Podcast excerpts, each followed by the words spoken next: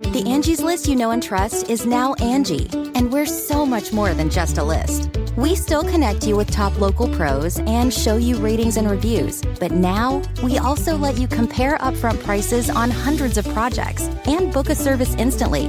We can even handle the rest of your project from start to finish. So remember, Angie's list is now Angie, and we're here to get your job done right. Get started at Angie.com. That's A N G I, or download the app today. That's not just the sound of that first sip of Morning Joe. It's the sound of someone shopping for a car on Carvana from the comfort of home. That's a good blend. It's time to take it easy, like answering some easy questions to get pre qualified for a car in minutes. Talk about starting the morning right. Just like customizing your terms so your car fits your budget. Mm-mm-mm. Visit Carvana.com or download the app to experience car shopping the way it should be convenient, comfortable. Ah.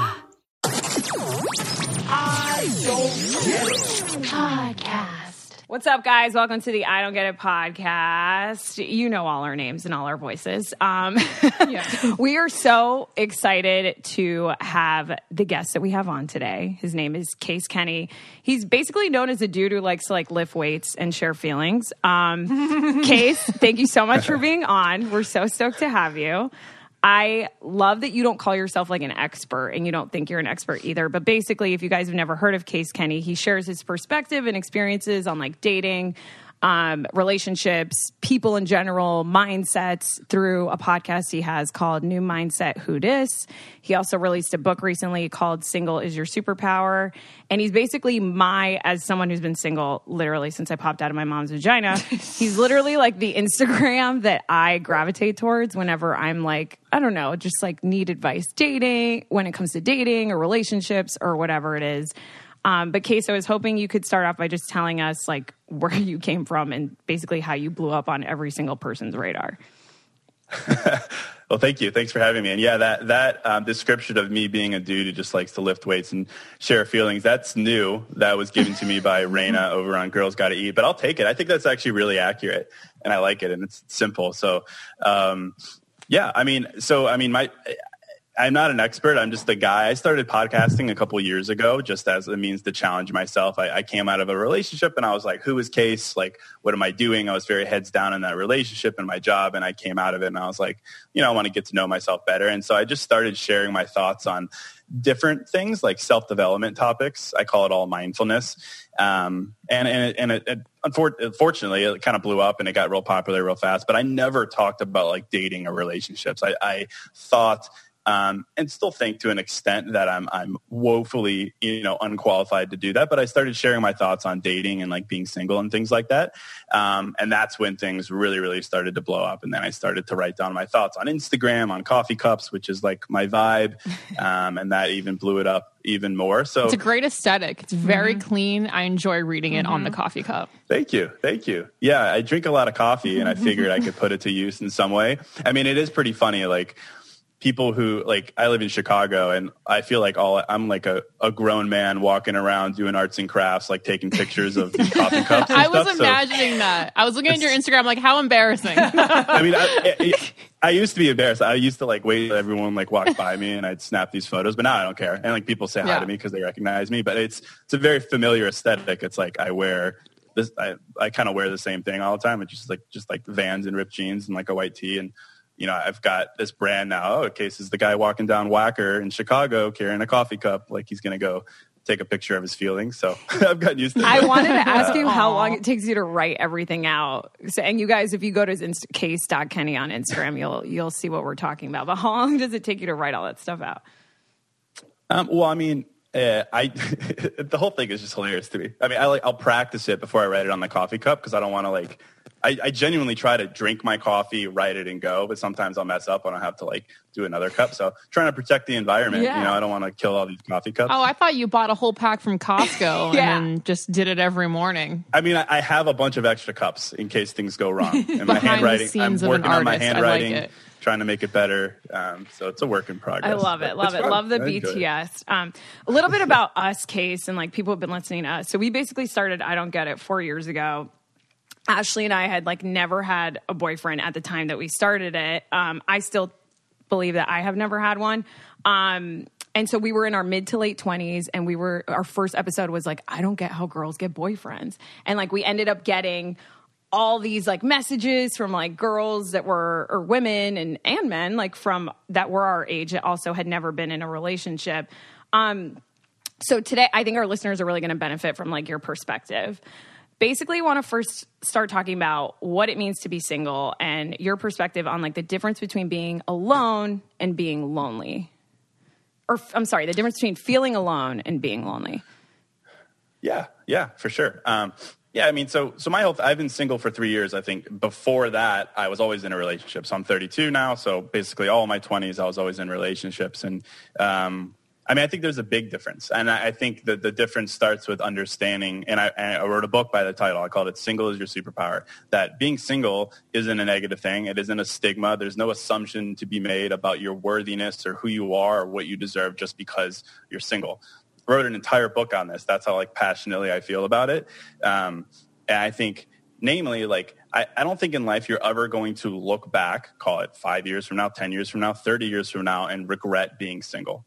Mm-hmm. I, I think it's impossible to be like I regret being single in my twenties or my thirties or even my forties. I don't think that's possible. I've never been single in my entire that's life, and I'm Ashley's mocking me because like, I think Lauren's nodding yeah, she's along. I'm like, oh yeah, you. you practice this. but I would never regret it if I was. Right. right. Yeah.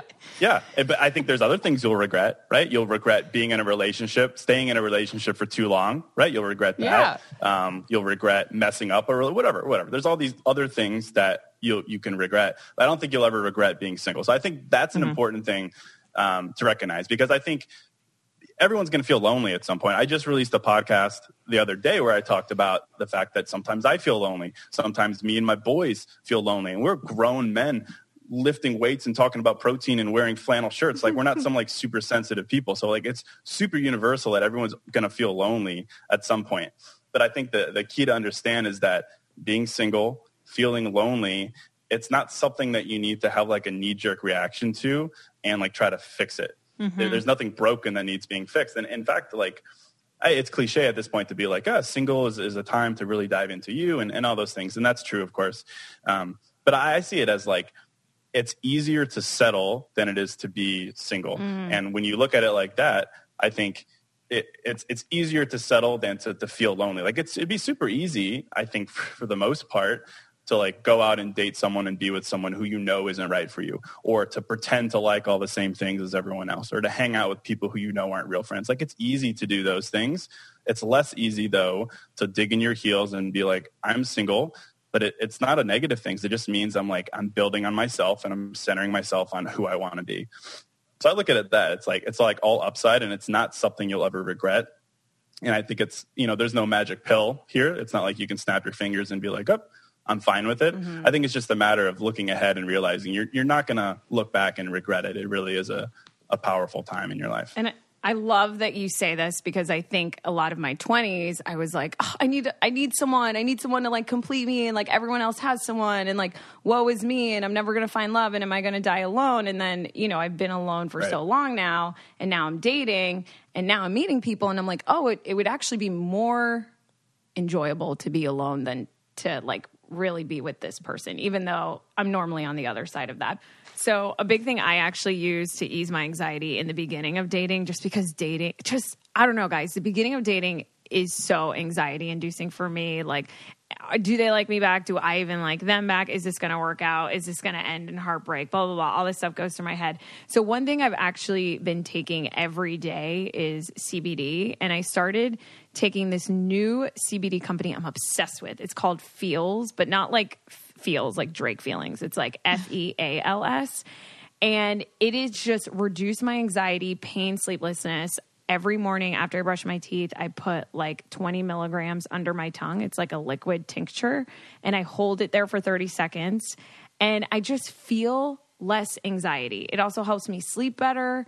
And I just go through my day a lot better. And I think for people that, you know, maybe never want to try weed, mm-hmm. it's CBD is a great way, especially Feals of CBD, to like Yeah. naturally help you feel better because there's no high hangover or addiction. And there's a community um, you can actually join, um, and you can get Feals delivered to your door every month. You'll save money on every order, and you can pause or cancel at any time. And then there's real human support. So if you're new to CBD and you have a lot of questions, Feals offers a free CBD hotline to help guide your personal experience.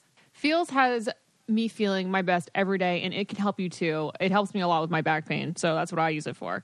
Um, become a member today by going to Feals F E A L S dot com slash get it, and you'll get fifty percent off your first order and free shipping. That's F E A L S dot com slash get it to become a member and get 50% automatically taken off your first order with free shipping feals.com slash get it So, okay, so you've talked about being single.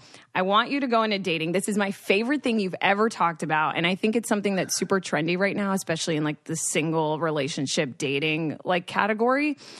Everyone's always talked about red flags. And you talk about green flags. Yeah, so, like what this. this concept of green flag? What is a universal green flag? And what do you think is the most important green flag that we should look for when we're dating? Yeah, so this is something I frankly hadn't heard of until I started pe- seeing people reference the term, and I was like, okay, I can get on board with this. Right, a red flag is your intuition saying that's a warning sign. This might not be right. I need to really figure out what's going on. Like, I don't like that. That doesn't feel right. Right, that's a red flag. Everyone knows what a red flag is, and, and there's many, many, many. Green flag is the opposite. It's your intuition saying that example that was set for me that feels really good i should explore this there's potential here right so it's just the opposite it's green means go red means stop so i saw that and, and people were like oh what's a green flag? And i was like ah, i got to think about that. Um, so i sat down and thought about this the other day. Um, and there's all kinds of green flags. Like i looked up online like what people say green flags are. And, and most of them are like situational circumstantial like oh green flag is when you know um, the, the person reaches out first or the, the person is interested in your in your hobbies and like wants to try and like wants to meet your family and like situational green flags. Um, or like so I was religion or politics and stuff like that. yeah, exactly. Th- things that are uh, pretty universal that at some point you're going to come across, and ideally they would align in some way. So I was like, let's take those off the board. Um, so I was thinking, like, what more higher, higher level is like a really big green flag um, that you can like see in someone else. So my my my take on it is that I think the biggest green flag, again, this is something where your intuition is like, I love what I see here. This is great. Is that the person you're dating or considering dating um, is is not obsessed with or not focused on potential. That's both your potential as a man, as a woman, and your potential as a couple. Because um, hmm. what I see a lot is that people it's like i just want to get over dating so that we can be in the couple phase. I just want to get this over so we can be in the honeymoon phase. I can't wait until we're this happy couple. I always make jokes about farmers markets and pumpkin patches like that's the like honeymoon phase of dating or something. Um, it's, it's you know it's when it's those things and it's and it's nights in and coffee in the morning together and everything is perfect or like the house and white picket fence kind of suburb vibe or whatever it's like someone who isn't so much focused on that but who is like jumping ready the gun into that that phase of the relationship just Yeah. enjoying where you're at Yeah, eh, yeah. I mean, it's a really simple. It's enjoying where you're at. It's appreciating the person who's in front of you today. You're dating their reality. You're obsessed with their reality, who they are. You're excited for who they can be. You're excited for who you can become as a couple. But like, there's nothing to be proved. You know, there's there's you know, pot- potential is great. I think it's always important to talk about the future and things like that. But like, that's not the focus. Like, I've been in relationships before where it was like, oh, I can't wait until you know we've done this and we can do vacation and like really vibe and stuff. And I'm like, yeah, that's great, but like, what if that doesn't come? Like, what if nothing changed? Like, are we okay with the current? Um, and sometimes the answer is no. So it, that's the green. I feel flag. like most of us are like conditioned to look at the potential in the relationship because then we think we're wasting our time if it's not going to turn into anything. Yeah, for sure. And I think this is all about balance. I think that's important. Um, but I mean, no matter what, like uh, my biggest question is like if I'm dating you and we're talking like, you know, five dates in or something, somewhere you've gotten out, you've gotten past the initial awkward getting to know you phase and you're like, okay, this is good. If nothing were to change, like, is that good enough for you? If nothing were to change about your dynamic, if nothing were to change about that person or you, like, is that good enough for you? Um, like, is that what you deserve? Like that's that's the biggest question. And I think then you combine that with well, what is what does that say about your potential together? Is there growth? Yes, then that's great. That's fantastic. But there's a mutual enthusiasm for the reality as opposed to uh, whatever, whatever, whatever. Today's today. Let's focus on tomorrow. And it goes both ways. What I love is that you like call people out. So, like, what really hit home for me on your Green Flags podcast was you said, "Is is the person in front of me? Do they like me for who I am today?" Not tomorrow, not what I'm going to look like five, ten years from now. Do they like me today? And then reversely, do I like them today? not oh maybe mm-hmm. in a year yeah. he'll have his shit together or whatever and it's like i think you said you said it so succinctly you're like yesterday and today build the foundation for tomorrow and i had to check myself because i was like wow there's definitely people i've dated in the past where i'm like you know, uh, uh he just has a lot going on and blah, blah, blah. and I'm like, but then do I even like who he is today? Or am I falling in love with the potential of the person? And so I wanted your thoughts on that in general like when well actually we'll get to that when we talk about fuck boys but yeah i just this whole concept of green yeah. flags i think you are spot on i think that is the most important one do you like who they are today and do they like who you are today yeah hmm. I'm gonna write that one down and ask someone that question about me. You guys, I feel quiet, but I'm truly taking it all in. I wish I had this wisdom when I was single because I feel like I what we're talking about right now is something like that is not repeated in podcast after podcast with dating experts. It's really new mm-hmm. stuff, and I love the way you look at it. Thank you. Yeah, and Naz, you nailed the recap there. You said it much better than I just did a second ago. So thanks for thanks for listening and saying it back. I'm, yeah, I'm just I mean, rephrasing what you said. okay, so say you're dating and you gotta emotionally eat something, and you're like, "Gosh, that box of cereal looks so tempting, but I know it's just crap for me because it's got so much sugar." Uh, and it's got gluten and all that carbs. I don't need any of that, right? Well, actually, if you have a box of Magic Spoon cereal, you don't have to worry about any of that. Naz and I are so hyped on Magic Spoon cereal. They've got cocoa flavored, fruity flavored, frosted, blueberry. Like they have all those childhood favorite flavors, but with the adult conscious nutrition. Exactly. Like you basically can indulge. Like wow. I literally, I emotionally eat while I'm waiting for a text, and I just have a whole bowl of Magic Spoon.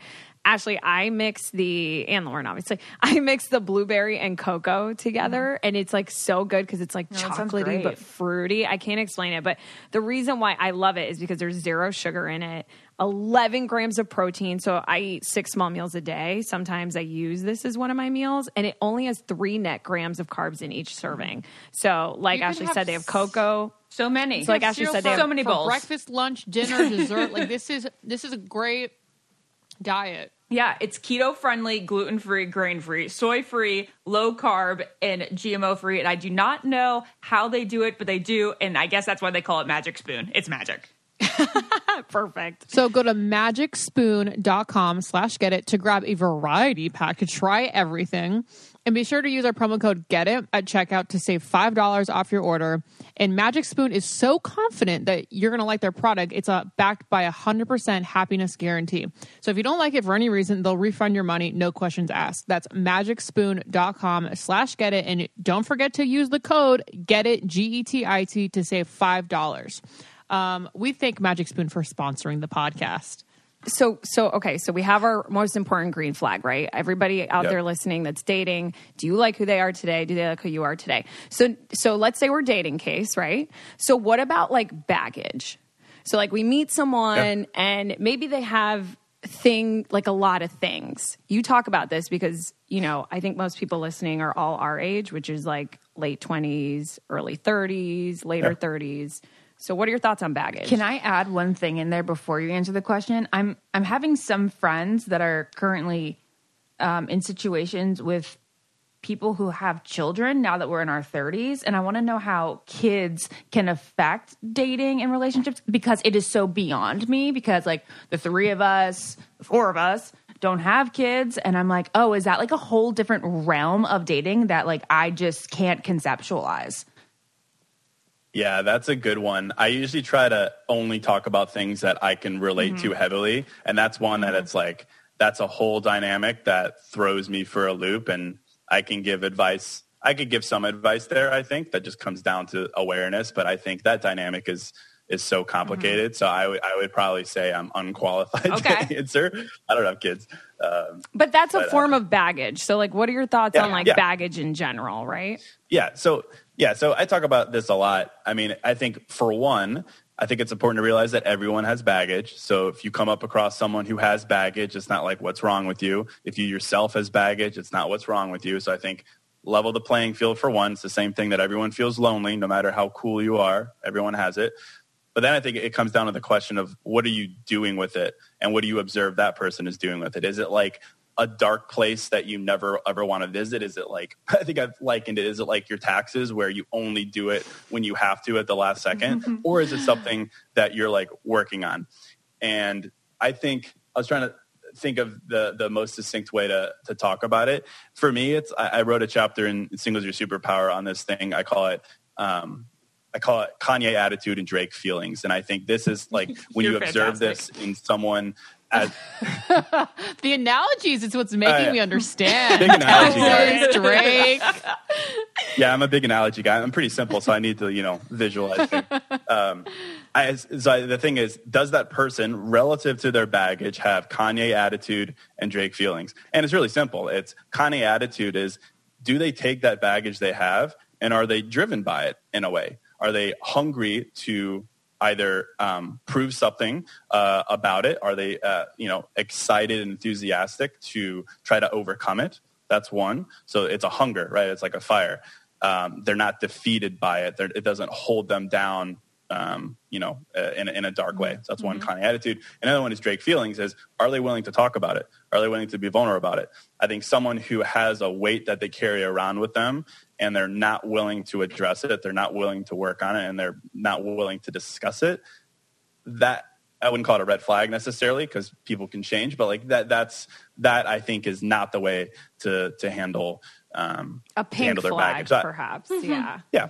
Yeah, yeah, exactly. my my ther- it's funny. Dr. Mike, my therapist, who's been on this podcast before, I talked to him a lot about dating, and he's told me the same thing you said. He's like, I'm more concerned about people who have things that don't talk about it. And I think just mm-hmm. to bring in our Bachelor audience, um, you know, we saw in Tayshia's past season. I don't know if you watch Bachelor. It doesn't matter if you do case, but in this past season of The Bachelorette, we had a lot of guys open up about things that people at home may consider baggage, and I just think it's like an interesting thing to bring up about because it's kind of like at our age, we're always going to meet somebody that has something. So it's mm-hmm. about if they have that Kanye fire to get rid of it or, and the Drake feelings to like open up to you about it. Maybe yeah. you should be more concerned if they're like not talking about it and not trying to fix it. Ben it. versus Zac. Yeah. Exactly. Like Ben wouldn't open up about it. And Zac was like, I've been through it. This is a thing I have. And, you know, now he's a specialist in that in that stuff. Yeah. So Exactly. Okay.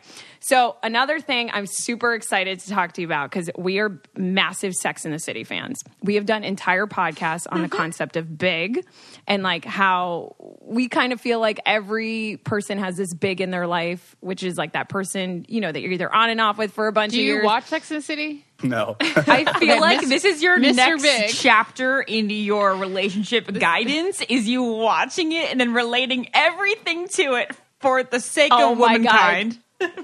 That, I could do that. That would be that. unreal if you did a podcast on Mr. Big because we've done podcasts on Mr. Big and who right, our yeah. Big was. Carrie always went for Big, and his his actual name was John, but she called him Big for other reasons. He was this big love in her life. But anyways, sort of that person that was like that person in your life, you know. I wanted to ask you about the spark. So I have dated a bunch and I feel like I was always looking for a spark. And I'm just that person that's like, well, I'll know, you know, like I'll know in the first 10 minutes. And then, you know, I took a step back and hmm. people are like, well, people can grow on you. And, you know, I hated my husband until the fifth date and then we fell in love. And so it, be, it we created this like sort of nebulous, like gray cloud for me where I was like, what the fuck? Well, where is the middle ground? You know, I'm like, do I give someone two dates? Do I give someone five dates? When, how long do I wait for the spark and not be exhausted by dating? So what are your thoughts on the spark? Yeah. Um, yeah. So, I think I think looking for a spark can be a bit misleading and a little unfair to yourself because sometimes people are on, sometimes people are off. Like I generally will always go on two dates with someone more or less because people aren't their, their, best selves. The first day they could be nervous. It could be an off day. It could be a Tuesday, whatever. Like I, am not convinced that everyone, um, you know, that, you know, eh, you're not going to always get lucky and have that. So I try to take that out of the equation. And I think a lot of the times we get confused by certain things that we think are sparks. Like we think attention and compliments are sparks. I just did a podcast. I kind of went to war on this idea of like compliments and attention and how a lot of the times we, we delude ourselves into thinking that because you're, know, you're someone's woman crush Wednesday or, or some guy repeatedly texts you and tells you how beautiful you are that like that is the spark. Mm-hmm. Compliments are dime a dozen. Anyone can give compliments. Anyone can make someone else feel nice and appreciated. I don't think that's enough, and I don't think that's a spark. I think for for me, it comes down to a larger thing, and that's how someone makes you feel. Um, and that's a vague thing to say, but I, I really try to lean on this. It's like I think we need to stop looking for a spark. I think we need to stop looking for a, a perfect person. Um, it's it's like I did a whole episode on the idea of soulmates. Like a soulmate isn't someone who is like perfect because they do, they check all these boxes and they're amazing in that sense. A soulmate is someone who makes you feel a perfect way. Did this whole mm-hmm. episode on I think I called it perfect love for imperfect people, recognizing the fact that every single person is imperfect there is really 0% chance you're ever going to find someone who matches this perfect checklist. But I'm, I'm convinced you're going to find someone who makes you feel a perfect way, that having some of those boxes unchecked or checked in a way that isn't perfect, that is perfect to you. How they make you feel right? So that is up to you right? There's we all need to feel a certain way. Some of us need to feel challenged by a partner. Someone needs to feel appreciated loved um, in in different ways. But like actually like truthfully, truthfully feel that way. So for me, and and this like it's a tough thing to be like, yes, I feel this way. No, I don't feel that way, and that all comes down to practicing mindfulness and self awareness. But I think approaching someone that way and just repeatedly asking yourself, how did this person make me feel? I think that's a much better indicator than being like, do I feel that spark? Because a spark mm-hmm. comes and goes. Like it comes and goes with, you know, you could have great sex and then not great sex and be like, oh, spark is gone. You could have a great week where they're super attentive to you and like loving on you. And then the next week they're not. And then you can mm-hmm. misconstrue that as the spark is not there or gone. Mm-hmm. But I think if you look at something like a, a longer lasting, more mindful indicator, like how they make you feel, and again, you'd have to define what that kind of adjective is. I think that that's a much better indicator of potential. Now, for all you girls out there feeling like you're becoming cat ladies, there's not a problem with it. Love your kitty. It's fine. Collect all the kitties from the shelter, bring them in, and make- bring them all into your home, and it won't smell like there's tons of kitties there with pretty litter. Exactly. Pretty litter is a is unlike a traditional litter. It's got super light crystals that trap odor and they release moisture, resulting in dry, low maintenance litter that doesn't smell. Okay, so side story Hunter's mom is so funny. Lauren's boyfriend, her, her, his mom is really funny because they had a cat named Mikey. And then she loved Mikey so much, so devastated when Mikey passed away, that she named her Aww. new cat Mikey 2. Mikey 2. So, Mikey 2 Mikey now has. It's like the, an Air Jordan or yeah, something. yeah, exactly. Mikey 2 now has Pretty Litter. And not only is Pretty Litter lightweight and it doesn't smell and everything, but it monitors your cat's health, actually. It's a health indicator. Pretty Litter wow. monitors her, um, Mikey and all cats' health by changing colors when it detects potential underlying issues. I wish they had that for dogs. Um, but you won't find that kind of innovation in any conventional litter. And it, this kind of low key makes me want to get a cat because I feel like that was the one thing that was like holding me back, you know, was like smell. But Pretty mm-hmm. Litter resolves all those issues. So, guys, get the world's smartest litter without leaving home by visiting prettylitter.com and use our promo code GET IT for 20% off your first order. That's prettylitter.com. Our promo code's GET IT. You get 20% off prettylitter.com, promo code GET IT. So, kind of going off the spark, women are often like they say they fall in love between their ears, and guys fall in love between their eyes. Um, like between their eyes. I don't know. I was you thinking know. legs too. Oh, Lauren. um, so like, and I've definitely had that that feeling where it's just like, oh, I thought somebody was like fine looking, and then all of a sudden you get to know their personality and you're very attracted to them. So I guess that kind of concerns me about how much time you give someone when you're dating because it's like, what if you're not attracted right off the bat, but it does take some time to grow? So, like, is two dates enough? Yeah, that's tough. I mean, I, I, I think you should determine that for yourself. Like Yeah. my rule is two dates, and then I'll, I'll make a decision from there. But I think it's on you to like really get the questions answered that you want. The attraction part, that's super personal. I think people need to figure that out for themselves. Like how important is physical attraction? Like you, you, you can't say one thing and do another. Like you really need to figure your shit out and like understand that for you. Like, you know, um, I, I mean, I, I, I get on my buddies all the time for this. Like, I have like good looking, successful friends, and they'll be like, "Yeah, she's amazing, but you know, I'm, I'm it's you know, she's not the supermodel that I wanted." But I was like, but then he'd be like, "Yeah, but she's you know, she makes me feel this, and she's awesome in her career." I'm like, dude, you just answered your question for you. Why are you Yeah. still hung up on this one little stupid thing? So I, it it comes down to self awareness, and I know that's not like the black and white answer a lot of people want, but you've got to figure that out for yourself. There's like no rule mm-hmm. that's going to be like, all right, it's it's four dates, it's, mm-hmm. it's like whatever you decide. But I think it does come down to if you have questions, you got to get them answered. Like I think it's I, I talk to um, I feel like I feel like it's women most of the time. I talk to women who they're like, yeah, I'm just unsure like what his intentions are. I'm unins- unsure of like what he's what is he doing on the dating apps. I'm like, why, why haven't you asked? Like not in like a let's define the relationship kind of stage five clinger kind of thing, but like I'll go on a date. The first question I always ask is like, hey, what's going on? Like, what's your vibe? Like, what are you looking for? In a super casual way. Boom, my, my question is more or less answered if they're being truthful. But I think we're capable of clarifying so much more than I think we give ourselves credit for.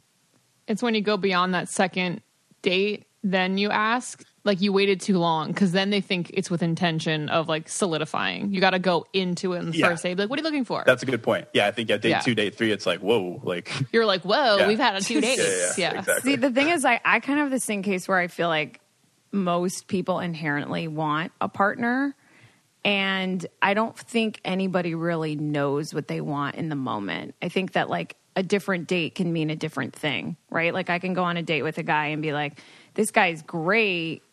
Um, maybe he's just great for casualness. I don't, you know what I'm saying? So I, I think Yeah. I, I don't know. I don't want to say I disagree, but that question sort of like puzzles me. You know, it's like, it, should I ask what they're looking for, or does it? Should it just organically unfold? Yeah, yeah, yeah. I mean, I think I think everything is relative, but I think it's important you take a stab at it initially. And if the mm-hmm. answer is casual, then that's fine. Like, I think as long as you're like being intentional about what you're doing, then it then it's fine. I think the trouble we all get in is when we're not being intentional at all. Like, I really do believe that. Like, I look back at like.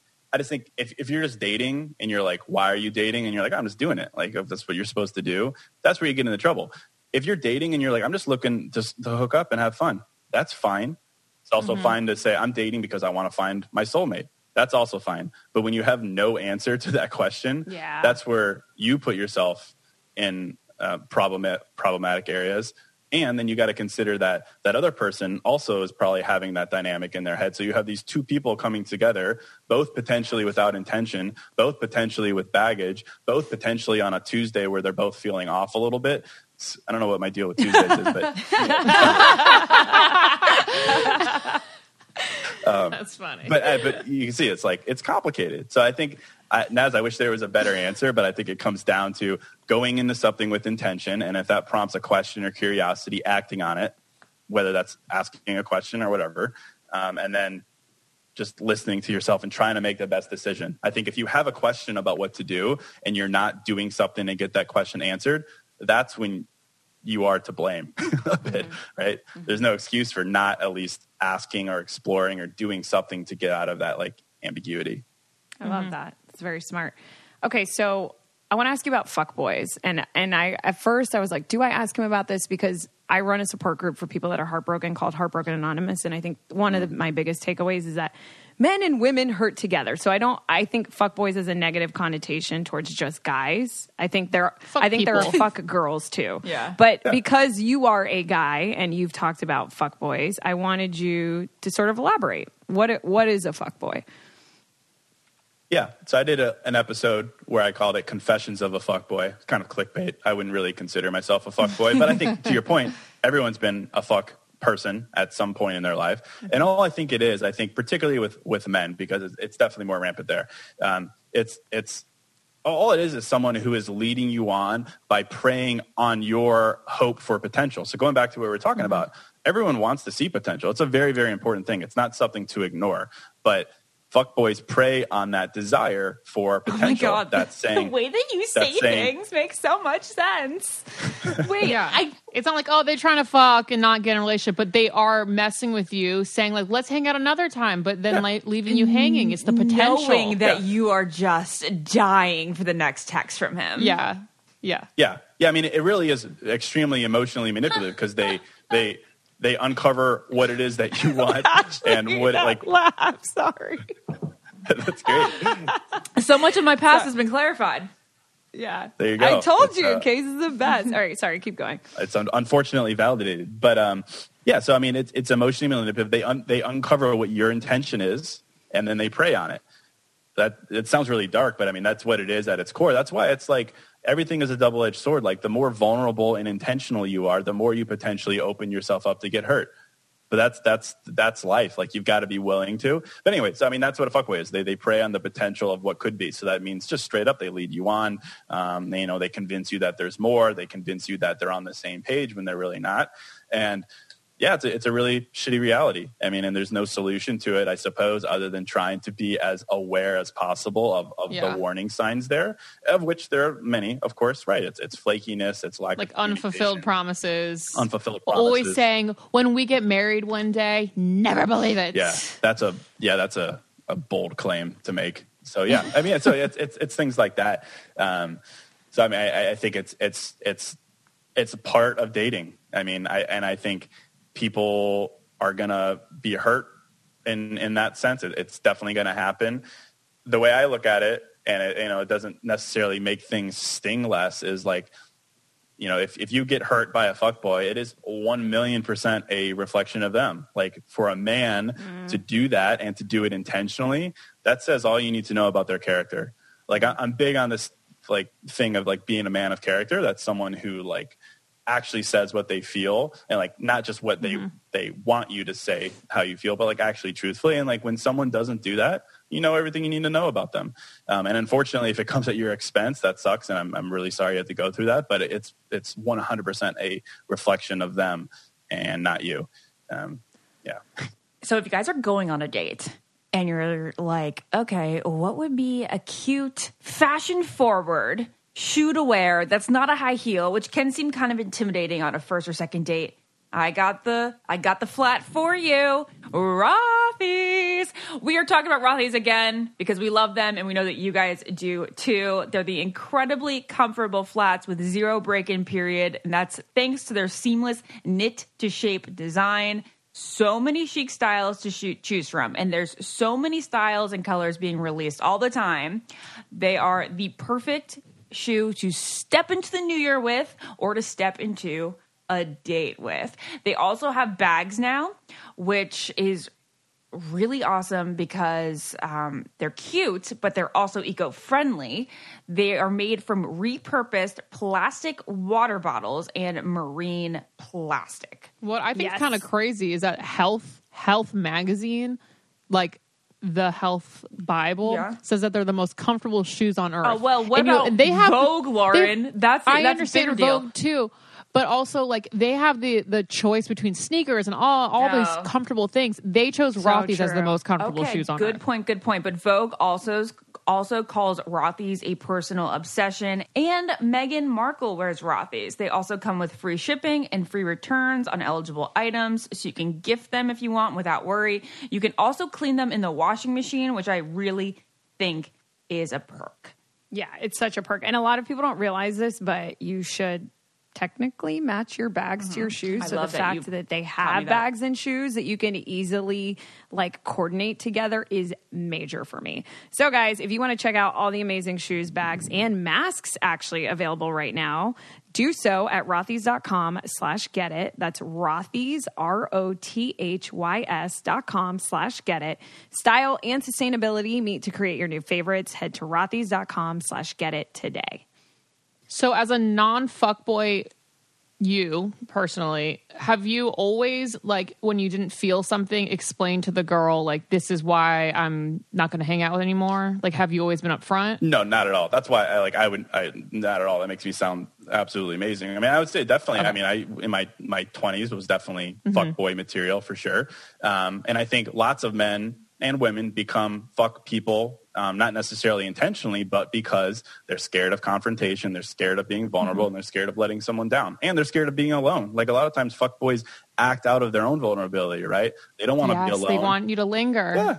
Just in case you're lonely. Yeah, they want someone on the back burner, um, and they don't want to admit that they're lonely. Um, and you know, they're they're sad boys and not just fuck boys. So I mean, it's it's it's I love Wait, I I think like a big reason. I love that you went through causes of why people become a fuck person. uh, but I think being afraid of vulnerability is definitely up there on the list. They're the guys that usually just like never have real girlfriends, but they always have like lots of girlfriends. yeah.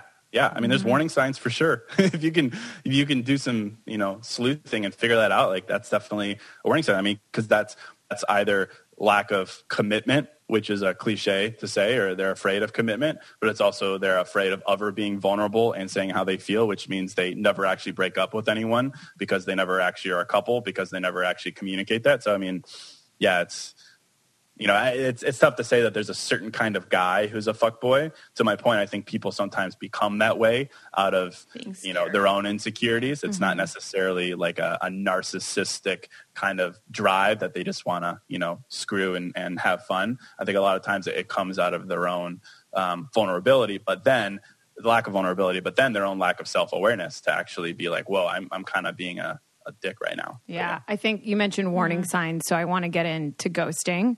Um, but I love that you mentioned. Well, let's start. Let's start with ghosting first. Like, what are your thoughts on ghosting?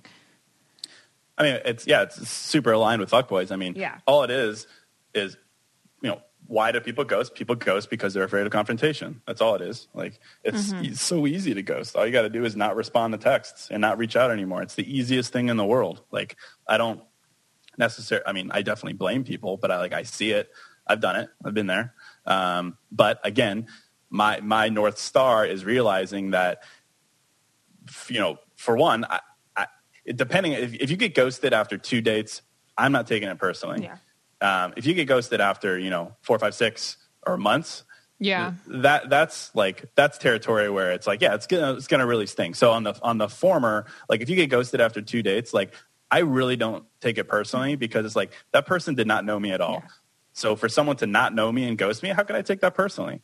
Where you do take something personally, of course, is where some you get to know someone, they get to know you, you kind of bear more to that person, you're vulnerable, mm-hmm. and then they ghost you.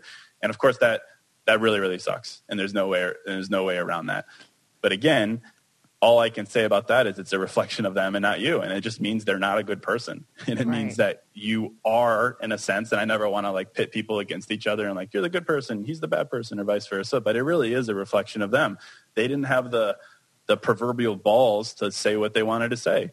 And that that means that they're probably not that happy and fulfilled of a person in their life. So I mean you gotta you gotta take your wins where you can, but it's gonna sting for sure. But I think realizing where it came from is is a somewhat helpful starting point. Ashley has a question, but I just want to really hone in on this takeaway because it was a lesson that I really had to learn and I'm still learning is like you cannot take it personal. And even though you said it, it feels personal, especially after five, six months, it really isn't you. And I think it takes a long time for people to really learn that. I mean, obviously, there's nuances there, right? Like, I don't know why a relationship went awry or whatever it is, but I think so often, especially women, tend to think, what's wrong with me when something doesn't work out? But Yeah, I I, I mean, I, yeah, that, that's the point. It's not what's wrong with you. It's what's wrong with them, 100%. But I also look at it in the same way of like a bad breakup. Like my whole thing is like, okay, they, they ghosted me after five months. That is messed up. It really is. But I would much rather be ghosted after five months than a year. So okay, there's a little bit of a win there, and it's the same with rela- relationships or breakups. Like if you if you go through a breakup, it's like that was that was tough. That was that was really tough time for you. But now you're on day one of recovering and rebuilding and whatever. And you should be grateful that it's day one. I would much rather day one happen now than day one happen six months from now, knowing that because that person doesn't have the you know communication skills it's going to happen inevitably. I would much rather it happen today so i could start the healing process sooner. So that again that's a way of rationalizing rationalizing things looking back. It's it's tough to like mm-hmm. in the moment do that but everything is on a linear line. That's why i say it's important to like try to put yourself in your shoes a year from now and not regret being single or a year from now and be like ah thank god he ghosted me you know five months in rather than a, uh, you know broke up with me a year in. Like it's all about trade-offs and i think that perspective can be helpful a bit. But what is day one when you're ghosted? Like, when do you know you need to like move on because mm. it, it's over? Mm. Because a lot of people will linger on the hope that it's not over. Like, what do you do when you're ghosted? Do you like? Do you do you recommend saying like calling them out, or do you just recommend letting it go? Yeah. So, so I have thoughts on that. Great I mean, I, question. I think, yeah. I mean, I think I think as, I don't. We obviously we don't know each other that well, but I feel like maybe we're all like Type A, kind of like we we oh, yes. we say what we want to say, and we're we kind of have that vibe. Um, I, I, think I don't think it's helpful to necessarily speak your mind because the whole thing is like hmm. after you get ghosted, after you get broken up with, you need to find closure in some way. But you're not right? broken up and, with. You're ghosted. Like how do you get closure when ghosted? Right. I think everyone should have closure that that person doesn't like you that much to even yes, text yes, you. Yes, that is the real like that is your answer. Hitting answer. Yeah. Okay. Uh, go ahead. Oh, like, that's that's a lot of pressure. Okay, so I think. I mean, I, I think in the in the case of, of, breakups, it's easier. I think in the case of ghosting, it's it's very yeah. difficult. But regardless, you want closure, right? And to your point, like how can you have that? I think I think the problem is oftentimes we look to like receive closure and like we look to receive it in the form of like I'm going to call him out and I'm going to show him that I know that who he is and he's a bad person and blah blah blah and he's going to sit there and he's going to he's going to get all up in his feels and he's going to get upset.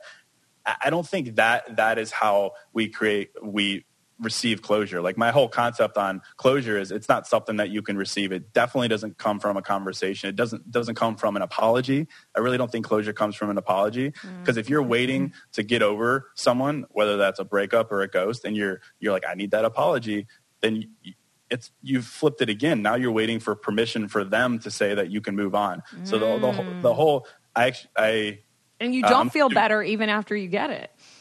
Absolutely not. That's why I say like closure isn't a team sport. It not at all. It is like it is you and you alone.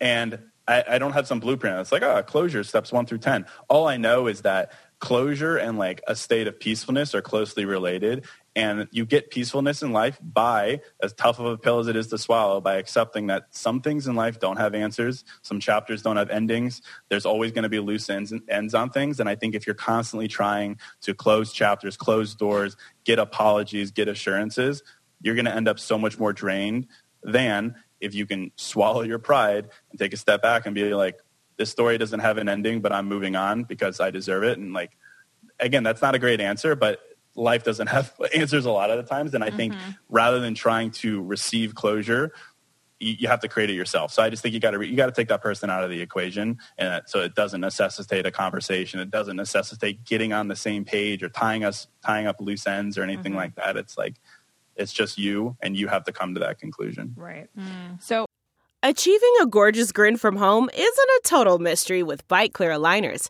Just don't be surprised if all of your sleuthing friends start asking, What's your secret? Begin by ordering your at home impression kit today for only $14.95. Byte clear aligners are doctor directed and delivered to your door. Treatment costs thousands less than braces. Plus, they offer flexible financing, accept eligible insurance, and you can pay with your HSA FSA. Get 80% off your impression kit when you use code WONDERY at Byte.com. That's B-Y-T-E dot com. Start your confidence journey today with Byte.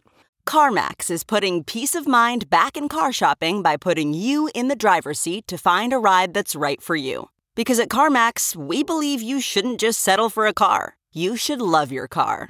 That's why every car we sell is CarMax certified quality so you can be sure with upfront pricing that's the same for every customer. So don't settle. Find love at first drive and start shopping now at CarMax.com. CarMax, the way car buying should be. What makes a life a good one? Is it the adventure you have? Or the friends you find along the way? Maybe it's pursuing your passion while striving to protect, defend, and save what you believe in every single day. So, what makes a life a good one?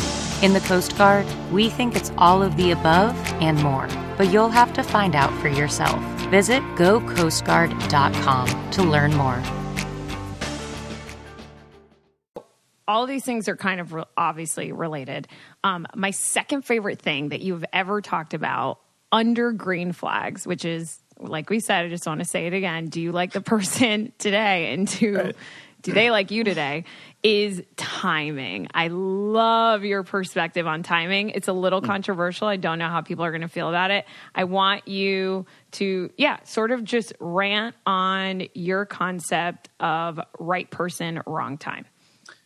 Yeah. So yeah. So this was like really divisive. I think people are either camp one or camp two, right? That right right person, wrong time is a thing. It's absolutely a thing, or it's total bullshit. Um, and I fall mm-hmm. in the in the latter camp. I, I, I don't agree that there is a right person, wrong time scenario. Put a little asterisk there, and of course, like there are some things that are truly um, restrictive, like health or some like family issues, where it's like I, I literally cannot. Like I have to be with my family. Or when you meet them when you're like 12 and then you grow up. yes. Yes. Yes. Okay. That's my I'm boyfriend. I'm gonna have right plenty now. of things okay. to say, but I'm gonna let Case talk about it. Yeah, first. let, let yeah. Case make his okay. case. Sorry, sorry. no, asterisk. I'm just adding to the asterisk. No, see, I, okay. I, I, that's why I wanted to. My attorney encouraged me to say the asterisk. Um, yes. yeah. So, like I said, I, I know that there are. Everyone's always going to have a scenario where it's like, but, but, but. So again, I'm speaking from my perspective and generally. Mm-hmm. So there certainly are some scenarios where yes, I understand. I think more than that, though, it does come down to self awareness. I don't think that there is a right person, wrong time. My whole soundbite was that there's no wrong time, only wrong person. And I say that because I've learned a lot in both dating and business and just life in general that there really is no perfect time for, for anything. There really isn't. There's no perfect time to like start a business or quit a job or go back to school or even date. Like I or think a lot a of people like, have a exactly like when like I just think it's very rare that you're like, ah, the timing is perfect. I think it's I think it's rare because timing doesn't always align with opportunities or circumstance. So it's it's a tough thing um, to expect of yourself. So my my whole take is that when you meet the right person, and again, we're defining right person probably in the same way that we've been talking here, right? So green flag, yes. Mm-hmm. Um, you know, they're not falling into those red flag pitfalls and they've got the Kanye attitude and the Drake feelings and they've got those things. So you've done the self-awareness to say this is the right person or this person has the potential to be the right person. I think once you make that decision, then the timing doesn't necessarily become right. I just think it becomes irrelevant. I think it becomes uh, a very self-aware obstacle that you're going to have to hurdle. And I think a lot of the time, the response I get is, I met someone right after a bad, bad, bad breakup, and I'm just not emotionally ready. I think that's a fair answer. But I think if, if you've done the self awareness to say that person is right or that person has the potential to be right, then it's, it's something that you're willing to fight through. I, I, really do believe that. So again, it's not a, it's not a matter of the right person makes the timing right. I think the right person just makes the timing somewhat irrelevant, so that you're going to fight through it. And of course, you're going to have to fi- find someone who also complements that. But that that's my take on it. And I think you know a lot of times we aren't self-aware enough when the answer is when when we find ourselves saying that this is the right person it's the wrong time a lot of times what we really want to say is I'm just not convinced it's the right person. mm-hmm. because if you if you yeah. were truthful like truly truly truly convinced it was the right person you'd be like you'd be like yo this is gonna suck. This is gonna be really tough but i'm convinced so i'm gonna i'm gonna try. I'm gonna try. I might not make it work but i'm gonna try. So that's my take on I it i don't know. was so with you on exactly like the last sentence or two you just said. Even when after i met my husband i was like no like there this is the right time. This is the right person. Um but like he was not at the right time. And in hindsight i wasn't in the right time because i had to do a lot of growing and he had to do a lot of getting out of his comfort zone. And eventually we ended up at the right time and he was the right person. Mm. but when we first met it unbeknownst to me it wasn't the right time. Yeah. Yeah for sure. But based on that, it sounds like, but you didn't cast it aside. You weren't like, ah, forget it. It's not the right oh, time. Yeah. You like worked towards the right time together. That's true. Right? Neither of us abandoned uh, right. us being together. You're right. Because we just right. kept coming back to each other. Yeah. yeah. Yeah, so I mean, yeah, I think so. The whole the whole concept goes both ways, right? So it's for you if you're one of those people and you're and you find yourself saying that, then it comes down to well, are you being honest with yourself? If you're saying that is the right person for me, but it, this is the wrong time for me, maybe you really aren't convinced that's the right person for you. So that that's like a that's a self-awareness ego check. Like we got to call ourselves out for that. And then the flip side, if you find someone saying that to you, yo, you're the right person. This is the wrong time for me. It's a tough pill to swallow, but I mean, that's, yeah. that's rejection veiled in a cliche. That's what it is. That's exactly what I was going to say. Yeah. I was like, if someone says, uh, "I'm just starting school or something, I'm starting oh. a new oh, job," I tell all just be girls. like, "Thank Bullshit. you for rejecting me." Yeah, it's, it's rejection. That. And and here's yeah. the thing, that still sucks. You're getting rejected. Yeah. But I've done episodes and episodes and episodes on rejection as well. I would much rather be rejected than mm-hmm. live in a, a, world of what ifs. I could like yeah. I can deal with being told no. I could be I could deal with being told I'm not good enough or whatever. It sucks, but I could be told with I could deal with that. What's really tough to deal with is not knowing because that's when you start entering that like really devolving cycle of of questioning your worth and your ability and all those things. I would much rather be told no yes. and then face that answer than to mm-hmm. be wondering, oh well, what if the timing was this or that, or what if he really meant that? It's mm-hmm. like yeah. just just take the L and move on. And so no veil. Take the L. I love it. We're more resilient than than we all think we are. You know, like yeah. we think it's like the end of the world when something ends, and then and then all of a sudden you're meeting someone new. You know, but I dating is a battleground case. It is terrifying. It's terrifying, like going out. First of all, being as a woman, men are like the biggest predators. So you're like, am I going to get murdered today? Hopefully that doesn't happen. Um, and even if you connect or whatever, you're like, is this person going to ghost me? And then even if everything's right, you're like, fuck, is, I'm scared. What, what if someone else is out there? It's all so confusing. But I'm glad you went through your right person, wrong time thing because I 100% agree with you. So let's say we've gotten through all that. We've gone through the fuck boys, the baggage. It's we've gotten through the timing. We found our right the person. Flags. We're in a relationship. What is the number one thing you think that people need once they're in a relationship? Yeah. So I I think it's relative to everything we just discussed. Of course, I think these are like I think my my one big thing would be compounded on those. Um, and it, and it's a little bit cheesy. Um, I, I think it's understanding because I think we all define love in different ways, right? But I think there's a difference between you know being loved and being understood. Like again, it comes down to definitions, I suppose. But like being loved by someone it means like they support you, like you're attracted to each other, like you enjoy hanging out. Like that's great, right? But I think there's a difference between being understood. And like that that comes down to like all understanding is is just like a really really deep sense of empathy right? It's like when you're upset with a partner when you're having something and like is the reaction of oh you'll get over it. You'll be fine tomorrow. Can we just move on? versus like an, an eagerness to like get to the the root of of that insecurity that problem whatever it is. Like it's not it's like it's a, a, a, challenging sense of like not taking someone's actions or words at face value. It's always diving into the why. It's like an eagerness to know where someone's coming from. It's it's mm-hmm. it's you know it's every every cliche in the book. I'm not gonna lie, that sounds very cliche, but I really do think that there's a difference between you know getting along with someone, being compatible with someone versus being understood by them. Like I feel like I, I could I can get along with anyone. I could talk to a wall, and I could vibe and there's there's a million people that I would be attracted to. And some people might misconstrue that for like that is what love is, right? Love mm. is uh, personality, compatibility, love is physical attraction, love is support for each other. But I, I still think that's missing a key component, which is understanding. Like I feel like you can mm. you can really appreciate someone, but really not know them and really not know where they're coming from. Like I think we can do that. But I think the, mm-hmm. the, the key component there is that understood. And that goes back to what we were talking about earlier. It's like, how does someone make you feel? Well, do they make you feel understood? And like, what does being understood mean to you? Maybe that's relative to your baggage, right? Um, or maybe it's under, relative to an insecurity you have or a dream you have, some like weird, wild dream you have that no one gets, but they get it. Like, mm-hmm. I think mm-hmm. that's the question. Like, do I feel understood? And but is being understood like you have many dates, you you ask a lot of questions. It's not just an instant like spark sort of situation. It's like a, you have to understand their past and where they come from and the decisions they make. It's not just like, oh, I feel good with him. Yeah, you know. Yeah, I, I think it, it okay. definitely takes work. Like I, I, think it's it's yeah, it's, going to be Q and A. Yeah, I think a good question yeah. is like one, if you're in a relationship, am I being understood? And then the second question is yeah. like, are they trying to understand me? Yeah, exactly.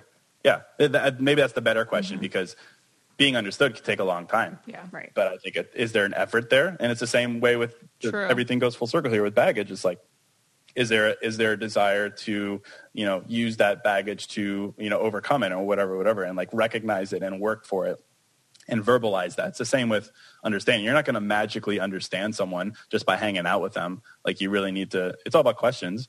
Like my my whole thing is like I'm not like I've only recently started talking about dating this past year. Everything before that and really everything that I center on is this idea of mindfulness. And all mindfulness is is self-awareness. And all self-awareness is is asking and answering the question of why as often as possible, both for yourself and for other people. So I think that that's the key indicator. Like, are you driven into your why when you're with that person? Are they diving into your why when you're with that person in, in any sense of it, whether it's your personality, your insecurities, your career, or whatever it is? I think that's like a really good sign of whether there's an enthusiasm um, to be understood. Or again, we have to check ourselves. Like a lot, a lot of that's a great question. Like if you're in a relationship and you're like, I don't know if this is the one for me. It's like, well, are you are you curious? Are you driven to understand them? Maybe you're not, and maybe that's the biggest sign of all. Maybe you're like, I really just don't care to understand them. I like hanging out with them, like it, they're great, but I, you know, I don't really need to understand them. Well, there's your answer. so it goes both ways. I love that. So yeah, that makes sense. obviously you mentioned, you know, that up until which is crazy to think it wasn't up until that it wasn't until last year this you started year. talking about dating yeah. and relationships because I just feel like your your perspectives are so spot on.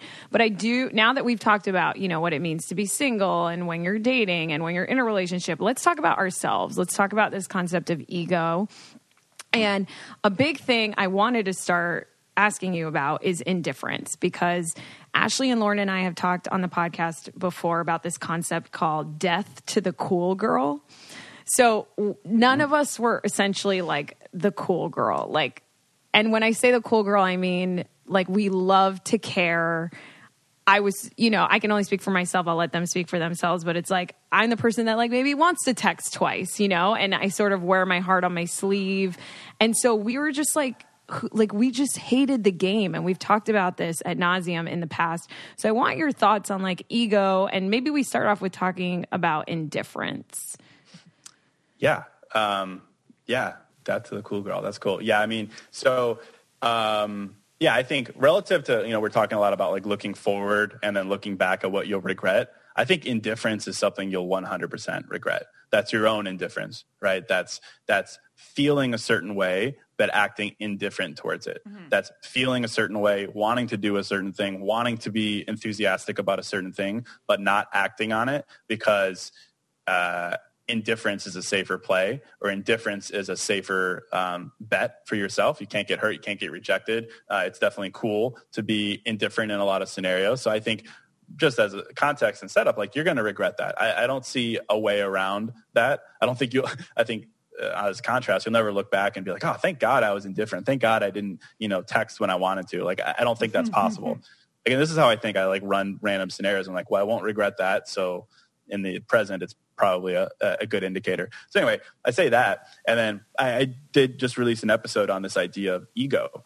I think a lot of times people think ego is this nasty word. Like if you're if you're driven by your ego, like you're a narcissist, you think you're hot shit, like you're the best, like you you you probably don't care a lot about other people. You're probably pretty apathetic toward, towards other people. You probably don't show a whole lot of compassion.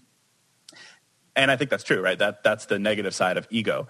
But I think there's a flip side. There's a flip side to everything, and I think there's a powerfully compassionate flip side to your to your ego. And that's the side of you that says, I can handle any reaction to what I do. As long as it's well intentioned, I have no problem with leading with my ego. And ego literally is like, I hate to say the word, but it's like swag. It's like confidence. It's like enthusiasm. It's like being loud and obnoxious because that's who you are. And you know, it's easy for me to, to be like, yeah, you know, go off, triple text, do your thing. But I really do believe that if you contrast that to indifference, leading with your ego, again, because you're okay with any result, is always the right play. Like, I, I, really think you're going to regret being the person who plays games because it's safer, being the person who does the three date three day text rule. Like, I, I really think that you're going to regret that. I think you're much better off being like, I have this thing. It's called my ego. It doesn't say that I'm better than anyone. It just says that I don't like being indifferent towards the things that are pulling at me and I'm fine with acting on them because I, as a person, as a centered person, can handle any outcome. So I'm going to act on it. And I, I've just found that that life universe, whatever you want to call it, rewards people who act that way so much more than people who don't. And I was just going to say, Ashley is so lived lived this concept. Oh, I, I believe, which yeah. is why I love, really admire and respect you. I do um, say this a lot, and I know that my podcast listeners of this and almost famous are gonna be like, "Oh my god, she's saying it again." Um, while sometimes I encourage my friends to play a cooler game, you know, like let him come to you if he wants to be with you, he's gonna be with you. But truly at the end of all of it, I'm all about eliminating as many what if scenarios as possible. And that's what you were talking about before. It's just like if you are going to be linger, like if you're just going to keep this thought process lingering, just send the text because what's the worst case scenario? You're going to at least know. And the more you know, the, the less you're going to have to wonder what if. Exactly. It's the same with dealing with rejection. It's like I would much rather know whether that's yes or no than dealing with what ifs. And actually, I'm, a, I'm going to record an episode later and I wrote an outline down, but there's a quote that I loved in it that I think is relative here. And it's a quote I hate. Like I hate it. like yeah. I am like triggered. I'm triggered by this quote. I saw it Ooh, on Instagram. Probably something I said, honestly. yeah, what is it? Yeah. Awkward. Um, I don't think, I don't think you said it. so the quote is, uh, uh, but I saw this on Instagram earlier, and people were like, "Yes, preach," and I hate it. The quote is, "The same energy given to me is the same energy I'm giving back, no more and no less."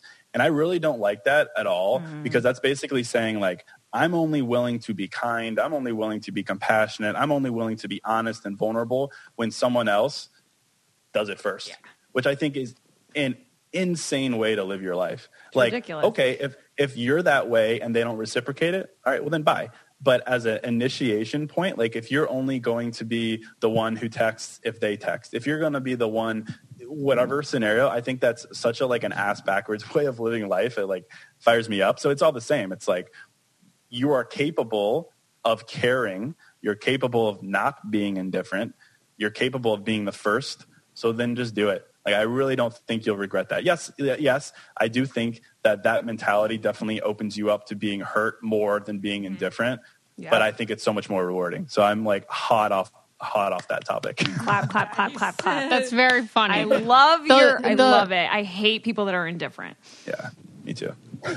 I normally find bras to be so uncomfortable and constricting. But Skims has changed that. You know I love Skims underwear, so I finally tried their bras, and Skims has delivered again.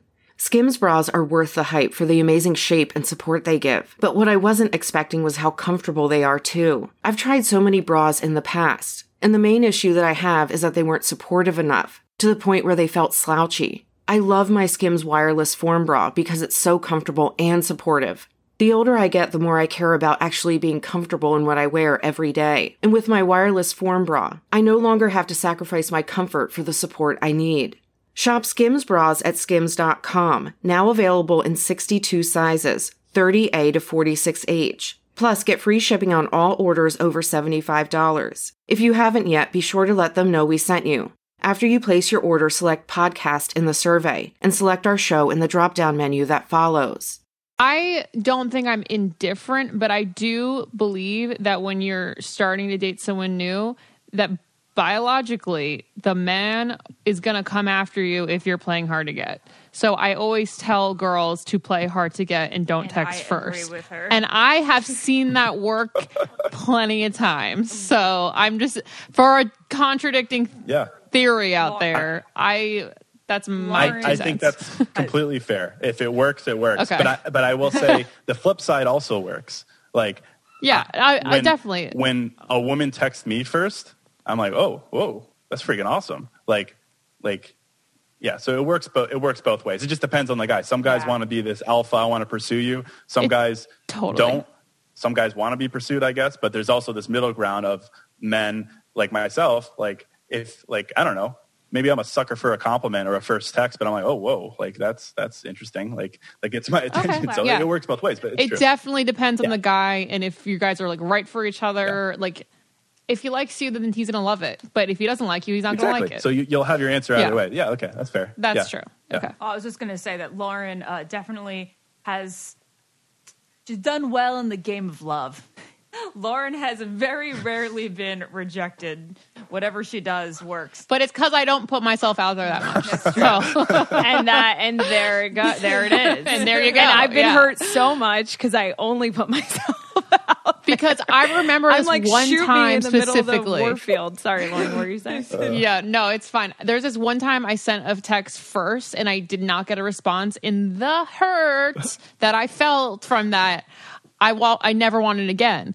I, whenever I see a Cosmopolitan, I don't want it because I was drinking that at the time. Okay, so and it told me in the past rings in my giving me advice she's been like don't ever text him first ever and i'm like how do you not and she's like i've i always let them text me first But see, you're be- much better at handling the the letdown. Maybe I think I've am. just So been there through a lot of them that it, it doesn't get easier every time, but you sort of know how to pick yourself up every time a little bit better, if that makes sense. Practice makes perfect in a very painful way. But I mean, I, I'm, There you I'm the same way. I, I always think I, there's this one like bar I won't go to here in the city anymore. And, I'm the guy who gives advice. I won't go there anymore because I went on this second date with a girl there many, many years ago. And in the middle of it, she said she had to go feed her dog and just left. And I never heard from her again. So like, I'll never go back to that bar. kidding me? Yeah. I mean, Yeah, that it's funny. happens. That happens to people every day, Yeah, all the time. And it happens in the form of ghosting, even. like, Yeah, It's that was a little more overt. Um, Yeah. But uh, yeah, Like, I mean, everyone responds to things differently. I respond to that as well. Okay, well, that was interesting, but I'm, you know, it's fine. I just won't go back to that bar because you know, because it's cursed. yeah, yeah, it's cursed. Case, you've just been such a wealth of knowledge. We feel so lucky that you came on because this was, I feel like, a crash course in Case Kenny, this podcast. But obviously, I, I have to ask you one personal question before we let you go. I I would always like sort of overshare my dating experience in the in like the first couple years of this podcast, and last year I kind of took a step back. I'm curious because you're kind of miss like in this. You're in the same. Do you talk about like people you're currently dating on the podcast, or do you Yeah, see what happens first, like current situations, like today? If you're talking to a girl, are you like going on the podcast and sort of opening up about it, or do you wait and see until things, you know, you see it through first and then and then choose to share it? I, I generally wait just out of respect to her and myself. Yeah. Um, it's blown up in me in the past where I have talked about something and then it, it created some awkward conversations about it, which were unintentional. Yeah. So I just that I just happened wait. to me last year, Yeah. and so it's it's this internal struggle for me because I'm like I really just want to be myself, but I'm sort of doing the latter now too. Yeah, yeah, it's a balance. I mean, I always everything I talk about, I think it would be disingenuous if it wasn't from my own life. So sometimes I'll, you know, change names or change dates and like do things like that just to make it real. But yeah, it's a it's a balance for sure. It's you know, too, Do you think that you feel pressure to like stay single since like you're the single preacher? yeah, it's a really hard hitting question. Uh, Yeah, for sure. I mean, it's Mm-hmm. Yeah. like Yeah. I feel like- that too, kind of sometimes. Yeah. Yeah, it's tough because it's like that's like my brand a little bit. Mm-hmm. Um, and it's not like I set out to do that. It just kind of fell into it. And it's not something I'm like interested in always having. But yeah, I mean, it's tough. And it's like, you know, when you're the the mindfulness dating guy, it's like, well, the bar is so high for yourself. Like, you better take your own Yeah. advice on everything. And I'm again, I always say I'm just a dude being a guy. Like, I, I you know, I'm average in that sense. So yeah, it's it's a it's a balance for sure. But you're you know, not you talk- average when it comes to articulating yourself and all this dating uh, situations. well, thank you. I appreciate that. You're the best, Case. you. So you guys can um, please subscribe to Case's podcast, New Mindset Who Dis. He drops them every Monday and Thursday, right? They're around like 20 minutes each, so digestible, which is why I love it because you don't have to commit that much time to it. It's like you can drive to the grocery store and listen to one of his podcasts. Um, anything else you want to plug, Case, and tell our listeners where they can find you? Uh, no, that's it. Uh, Instagram is usually the best way. I post a lot there. And then uh, newmindsetwhodis.com if you want to pick up the book, Single is Your Superpower, or I also sell a bunch of mindfulness journals there as well. You're the best. Well, thanks for joining us. so Yeah, thank you so much. Thank you. All right, appreciate it. bye. Bye. Did you know that everyone has an aura? Do you know what color your aura is? Maybe you have a fiery red personality or a quiet and calm blue or green. You could be an organized and methodical yellow or an explosive purple. Come join me, Mystic Michaela, on my podcast, Know Your Aura, to find out all about how your personality can be explained in colors. Podcast.